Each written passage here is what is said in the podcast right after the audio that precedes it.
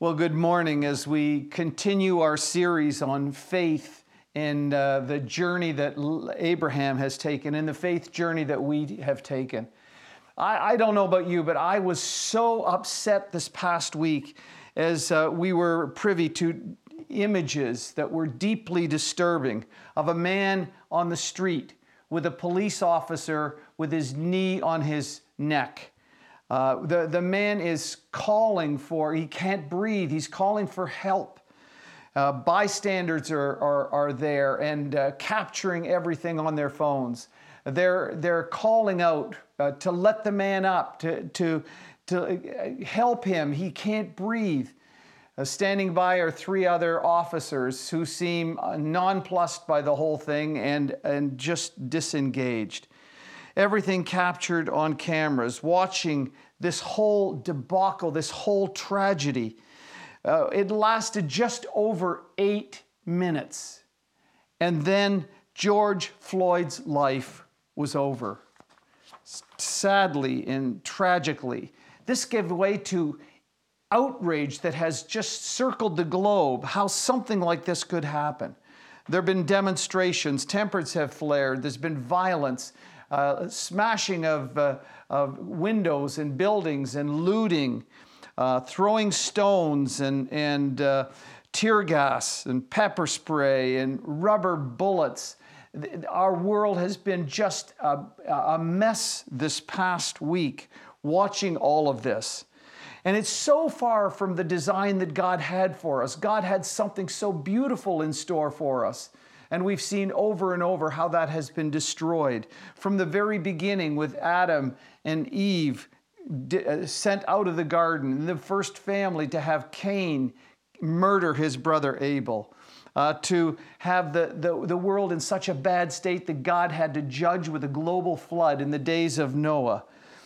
Again, uh, as, as the population is built up, we've got the debacle at, at uh, Babel and, and, so we just see one thing after another after another expressions of this broken world we live in.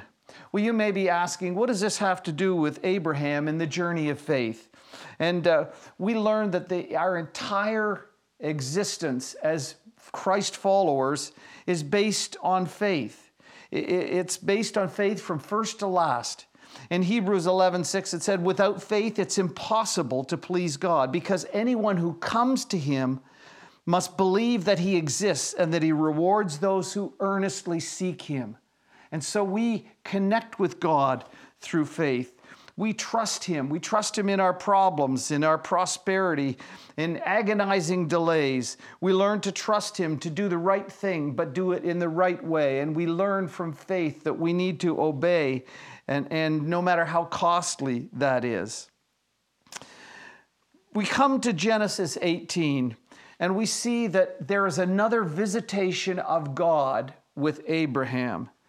God comes with two angels. And when he comes uh, in, the, in the middle of the day, Abraham is in his uh, tent and he hastens to provide uh, some hospitality to feed and refresh these sojourners as they come through his area. And uh, as after the meal, uh, and he confirms for Abraham that everything that he had promised about uh, Sarah having a baby will in fact come true. Again, another affirmation that God will be faithful. He says this to him I've chosen him God says, I've chosen Abraham that he may direct his children and his household after him to keep the way of the Lord by doing what is right and what is just. Right and just. That's what he's asking for from Abraham. But there's something very disturbing going on that precipitated God coming to speak to Abraham. Something that was grievous, something that was uh, awful and terrible. And in Genesis 18 20 and 21, it says this The outcry against Sodom and Gomorrah is so great and their sin so grievous that I will go down and see what they have done. Uh, if it's as bad as the outcry that has reached me, if not, I will know. Now, God doesn't have to come down to look. God knows all things, but so often it's, it's cast in language that our humanity can uh, uh, uh, understand and, and go with. He, he comes and he says, There's something terrible happening, something grievous happening in Sodom and Gomorrah. And I've come to judge that. God's evaluation is always in line. It's always just. It's always fair. It never overreaches, never oversteps. And you'll remember uh, that there was a conflict between Abraham's herdsmen and Lot's herdsmen. And, and in, in such a, a caring and kind way, uh, Abraham would uh, defer to Lot. Lot, you, you go wherever you want. If you go to the right, I'll go to the left. But I, I honor you in this way. And uh, Lot made his decision from a human standpoint that would be a no brainer. Uh, he looked uh, around, at, surveyed the land, and he could see the well watered plain. It was beautiful, it was lush, it was green, it was a place where there would be lots of uh, area to uh, feed and, and pasture his herds. Um, and, and so he goes there. But in making that decision, he lacked discernment, he lacked discretion. Uh, he, he would do what was best materialistically for him. But in terms of doing something that was right for him and his family, he, he lacked that kind of discretion. And we read that uh, Lot pitched his tent near Sodom. He, he came near this city, Sodom and Gomorrah, like these twin cities of the plain. And uh, uh, he, he lived there. And, and the sad thing was, it was not a good place to live. Yes, it was lush and green, uh, but there was a lot of evil in that place. Uh, Lot not only moves from uh, near the city, when we see him in Genesis 19, he's sitting in the city gate. He's a member of the city. He's, he's a part, he's an, a, a well known uh, person. He's in the gate. That's the place where business and commerce and, and legal uh, matters were settled. So he was there right in the center of things. And uh, he had prosperity and he had status there, but the environment was not good. It was a moral cesspool. Uh, there was no, it was no good place to live and raise a family. And, and I want to warn you uh, to be careful about the decisions that you make. You can chase prosperity, you, and, and you can find out that it has, uh, it can be lethal it, can be so detrimental, have such a poor impact on your life. I mean, you can get a promotion, and that promotion may give you a lot more money, but it may demand a lot more of yourself too. More responsibility, more time away from your family, and you can be cheating your family and, and, and neglecting things that are more important. You may not have time anymore for developing spiritually and serving God and things that you may have done at one time. Uh, you, were, you were seduced by uh, prosperity and what it could do for you. Or, or you're maybe got uh, in, on, onto the team that you wanted, or, or you got into the frat house or the sorority, and, and you, it was what you wanted, and you thought that was a step ahead, and you were with the people you wanted to be, but you didn't realize the impact that that would have on your life, and that it could lead you far from God and, and change your values. Well, Sodom promised so much uh, for Lot, but in the end, it would cost him everything. It would cost him his family. His wife would, would uh, die uh, uh, and uh, become a pillar of salt. His uh, daughters would lose their prospective husbands they were engaged to. Um, there would be incest in the family. I mean, there were so many terrible things that happened and, uh, incest, this incestuous relationship that would produce two nations that would be continuous uh, uh, enemies of Israel. Uh, not only that, the place where he was in uh, was, was uh, bad on so many levels. And, and conforming to their values and standards was a terrible thing. In fact, um, he was he was indiscriminate in that. There were so many things. He was willing to violate his daughter's purity and, and their uh, their status as, as young chaste women. E- evil was so prevalent in Sodom and Gomorrah that when the angels go down uh, to see what's happening, what, what we see is there is uh, intent for gang rape, homosexual gang rape. Rape. And God looks down and see the terrible uh, state of this and, and how tragic it was. And it says, an outcry had come up to the Lord. Now, that word is a very interesting word, that, that outcry. It's the word that is used of the cries of the oppressed for God, to God. It was the outcry of victims who had been hurt. It's what Israel did in Egypt when they were in bondage to Pharaoh and the Egyptians. Uh, their cry came up before the Lord, how they were being abused, beaten, oppressed, knocked down, um, and God heard that cry.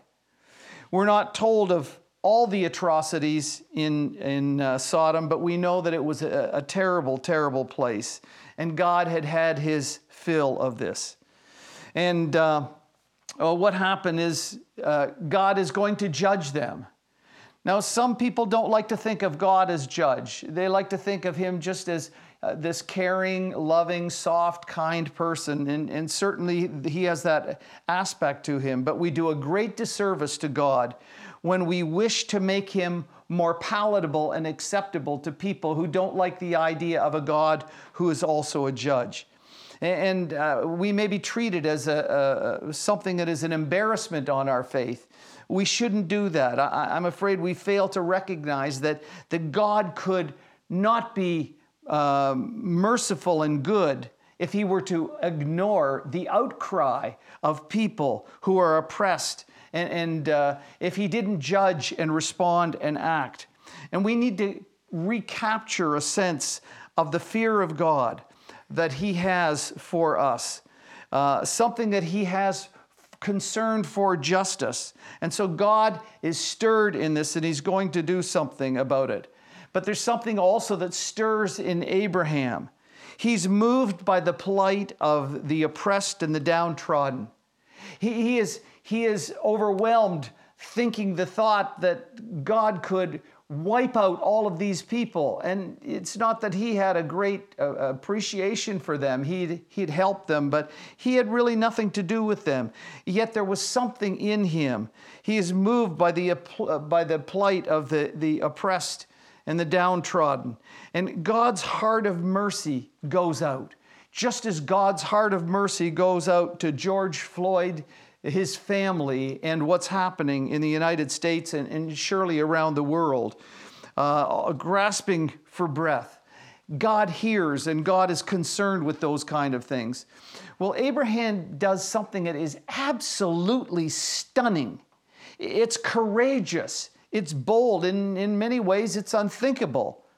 At this point, the two angels have left Abraham and God and they've gone down to Sodom to deal with this case.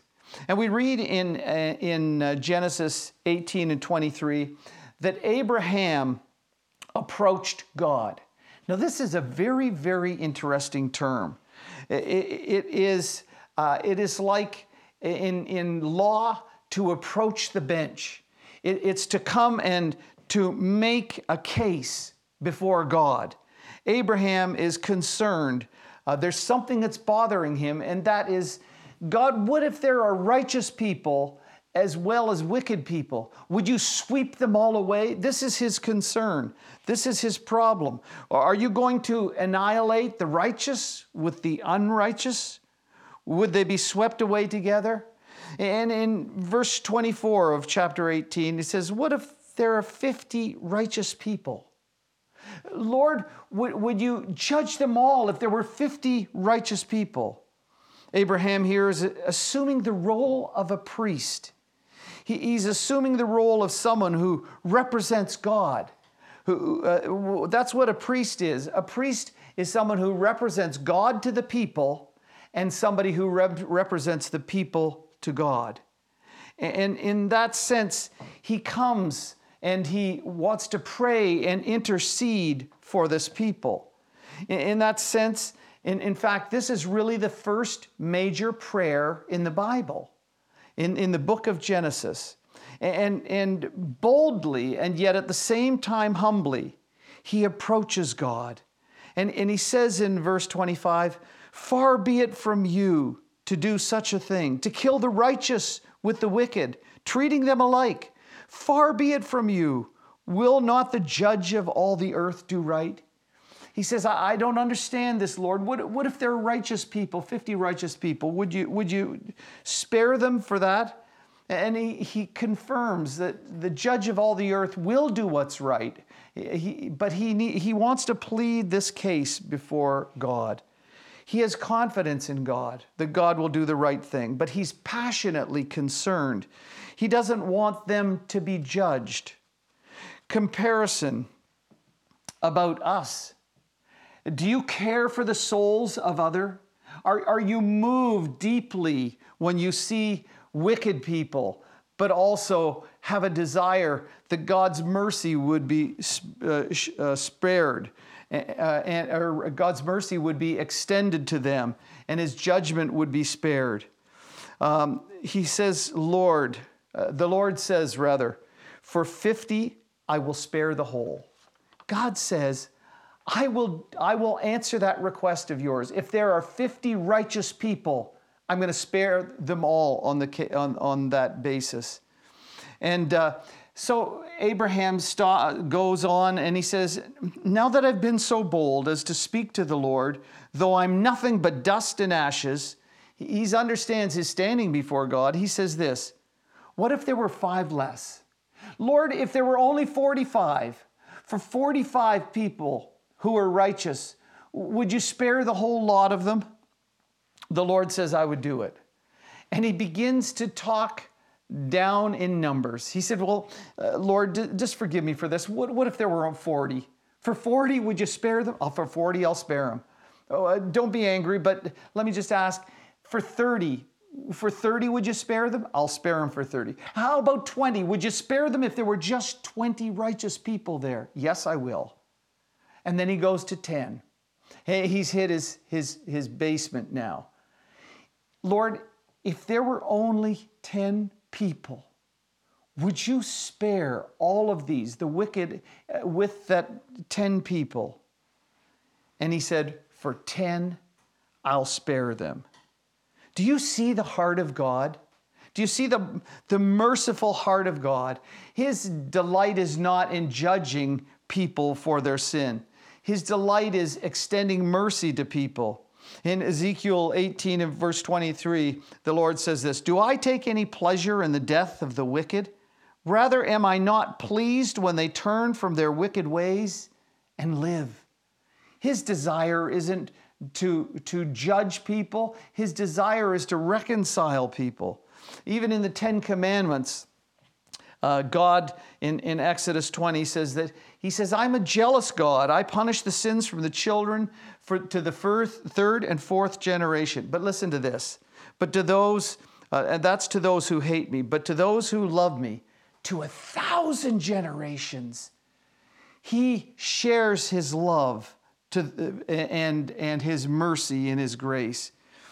I want you to get this. There is an, uh, an outstanding principle in this. There is an assumption on the part of Abraham that righteous people can affect uh, the outcome of wicked people. He, he, he says, you know, Lord, would you, if there were this many people, would you spare the whole lot for that? And God says, yes. And he's picked up on something the assumption that righteous people can have an impact on people who are not righteous and can uh, impact that whole situation for good. You notice he didn't go lower than 10 people. He didn't go, for instance, down to one, but God did. God went all the way down to one. God sent his son to come to earth. It, was Jesus who became a high priest for us. As, as uh, Abraham works and functions as a priest representing the people to God, but God to the people, so Jesus did. Jesus came as a priest, but as a high priest. He came to represent God to us, to show us God, to let us know what God wanted of us, to teach us and instruct us. But He also came not only that we might uh, he might represent God to us, but that he might represent us before God. And, and Jesus Christ came. He, he came to let us know what Jesus was like, but he represents the Father to us. And, and he also becomes a high priest, speaking to the Father on our behalf. In fact, it says this in Hebrews 7:25, he is able to save completely, that's Jesus, can save completely those who come to God through him because he always lives to intercede for them. Is that not beautiful? He's, he intercedes on our behalf to the Father. But that's not all he did. He came to give his life, to die on the cross, to offer a sacrifice, to pay the penalty for our sins, for our rebellion. And, and uh, what, he, what he did for us was he took our place. Listen to what it says in 1 Peter 3.18. For Christ died for our sins once for all. Listen, the righteous for the unrighteous to bring you to God. He would make a difference. That one person would make a difference. He would represent us to God. He would come and, die on a cross. He, he would take our unrighteousness upon him. He would satisfy the, the justice and, and the wrath of God in, in dealing with our sin, in paying the price for our sin, so that we through faith are in solidarity with Jesus, that we become his children, that we become part of the family of God, that he forgives us, that he includes us in his family, that he grants us everlasting life. All of those come to us through, through him. And he represents us to the Father. And because he's walked in our shoes, because he's because he's experienced what we have also, he's able to be sympathetic he can sympathize and, and lift us up before the Lord. And uh, when the enemy of our souls would, would come and accuse us before God, and, and rightly so, accuse us for th- things that we've done wrong, he would intercede and mediate between us and the Father. And he would assure the Father that everything we had done had been covered by his death on the cross for us. It was paid in full. It was put on Jesus' account, on his tab. Let me ask you the question Have you put your faith and trust in Jesus who loves you, who came and, and, and, offered himself as a sacrifice for you? And as your priest, he, he tells you uh, about God, but as your high priest, also, he represents you to God. And, and I, I trust that you've done that. Uh, but if you haven't, you can do that. You can put your faith and trust in Jesus for what He has done for you. And He, as we learned a few weeks ago, He will put that as righteousness on you. You will be accepted with God. Well, we see here that from Abraham that faith cares. Faith cares about people. Faith cares about their needs. It cares about their brokenness. It cares about their sinfulness. It, it cares about their, their uh, separation from God and how they can be reconciled to God. And Abraham boldly goes before God to make a case for wicked people. Would you destroy it for 50, 45, 40, 30, 20, 10? Would you destroy for the sake of one? And he stood in for us. Now, there's something fascinating that I, I want you to grasp also as we look at this. In Revelation chapter 1 and verse 6, it says this God has made us a kingdom and he's made us priests. God has made you and me who are believers to be priests, like Jesus was, like Abraham was. Again, a priest is a person who represents God to the people and represents the people to God. Listen to what it says in 1 Peter 2 and verse 5. We are a holy priesthood. We are priests. We are believer priests. That is something that was captured in the Protestant Reformation, the priesthood of all believers. That if you are a believer in Jesus Christ, you are a priest. You're a part of this royal priesthood, this holy priesthood. And, God wants us to represent Him in the world. He wants us to tell about God and, Jesus Christ and what He's done. He reaches out to us that we might pray for them, that we might encourage them, that we might help them, that we might come alongside them and, and, bring them. And we intercede on their behalf before God as priests. Isn't that an incredible thing that God wants us to have an impact and, and, and an effect in a world that has gone so wrong and is so broken? That's faith in action. That's the faith of Abraham. That's the faith of a man who would grieve over the destruction of lost people. Let me ask you is your heart broken when you see all of what's going on? Uh, the, the, racial problems, all, all of the, the, the killing, the hatred, the murder, all of that. Does that grieve you? And do you take that before God and ask for His mercy and His grace to be extended, that people would understand what they're doing and that they would be reconciled to God and, and that they would uh, that you would press into God on their behalf. Well, we need a high priest. We need a high priest that represents us before God. And he invites us as believers to be priests reflecting him. And he invites you to come to him, to find strength in him. And he has assumed your guilt, your sin, your offenses. He's paid the debt. Now He wants you to go and share that with others and, and make a difference in that way. And, and uh, will you represent Him? Uh, for, uh, on, on, Monday evenings and Wednesday mornings, we have a prayer time and we just lift people and we lift the world and we lift the situation that we're in before the Lord. We, we come and bring Him, uh, bring them before Him and ask that God would do something through us. The world needs Christ followers who care about the brokenness of this world and, and by faith will have compassion and love and care and reach out. And uh, let's, let's remember to petition God for these people. Let's remember the, the responsibility we have of priests, that we can do something that God can use and bless. Remember, remember God promised through Abraham, all the nations of the world would be blessed. And we see that in the coming of Christ, but we see that as we as we looked last week at Pentecost, how the Spirit coming and indwelling all of us helped us to fulfill the, the, the call of our life to be believer priests for Him. This morning, we're going to reflect on that through communion. And so I want to invite you to go and uh, if, to get your communion uh, things, your bread and your cup. If you haven't already done that, please get that now.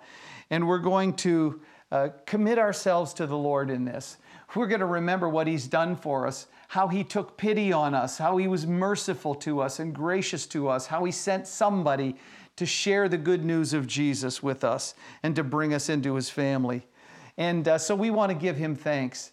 But we also want to remember that he calls us to responsibility. And when we come to the communion table, what we do is we, we uh, pour out our hearts before him and, and we recommit him uh, to.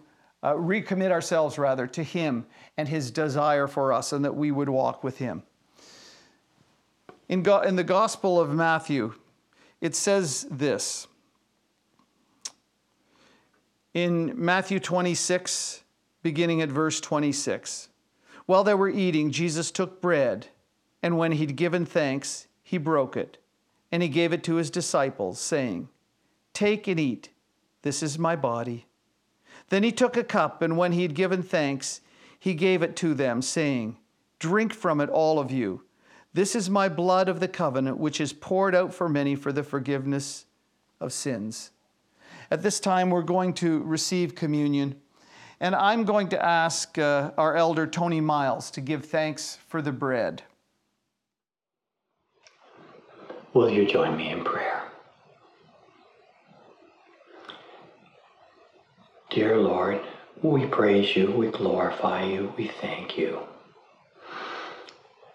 Today, as we celebrate the Lord's Supper, Lord, for, that represents the body of Christ who died on the cross for our sins, we pray that everyone celebrating with us, Lord, will realize what you did for us, Lord. And Lord, that you will continue to be with them and bless them, Lord. Lord, we thank you so much that you gave us your Son, who was without sin, to die on the cross for our sins. And Lord, again, we thank you, we praise you, we glorify you. Amen.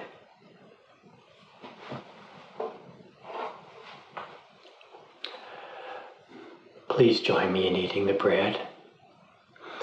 As Jesus told us, take, eat, this is my body. Our elder, Winston Miller, will now give thanks for the cup. We take this cup in remembrance of our Lord Jesus Christ. This cup represents his shed blood, his blood shed for the remission of our sins. It is called a new covenant in his blood, a covenant of grace, sealed by the precious blood of our Lord Jesus Christ. Let us be mindful of that. Will you pray with me? Our God and Heavenly Father, we thank you. We thank you for sending your Son, Jesus Christ, to die on the cross. While we were yet sinners, Lord, Jesus Christ died for us so that we could be reconciled to the Father. Peace made with God through his shed blood on the cross. Thank you, Lord. Thank you for your compassion. Thank you for your love. Thank you for your mercy. Father, bless this cup. Bless our time of worship. We pray in Jesus' name. Let us partake together.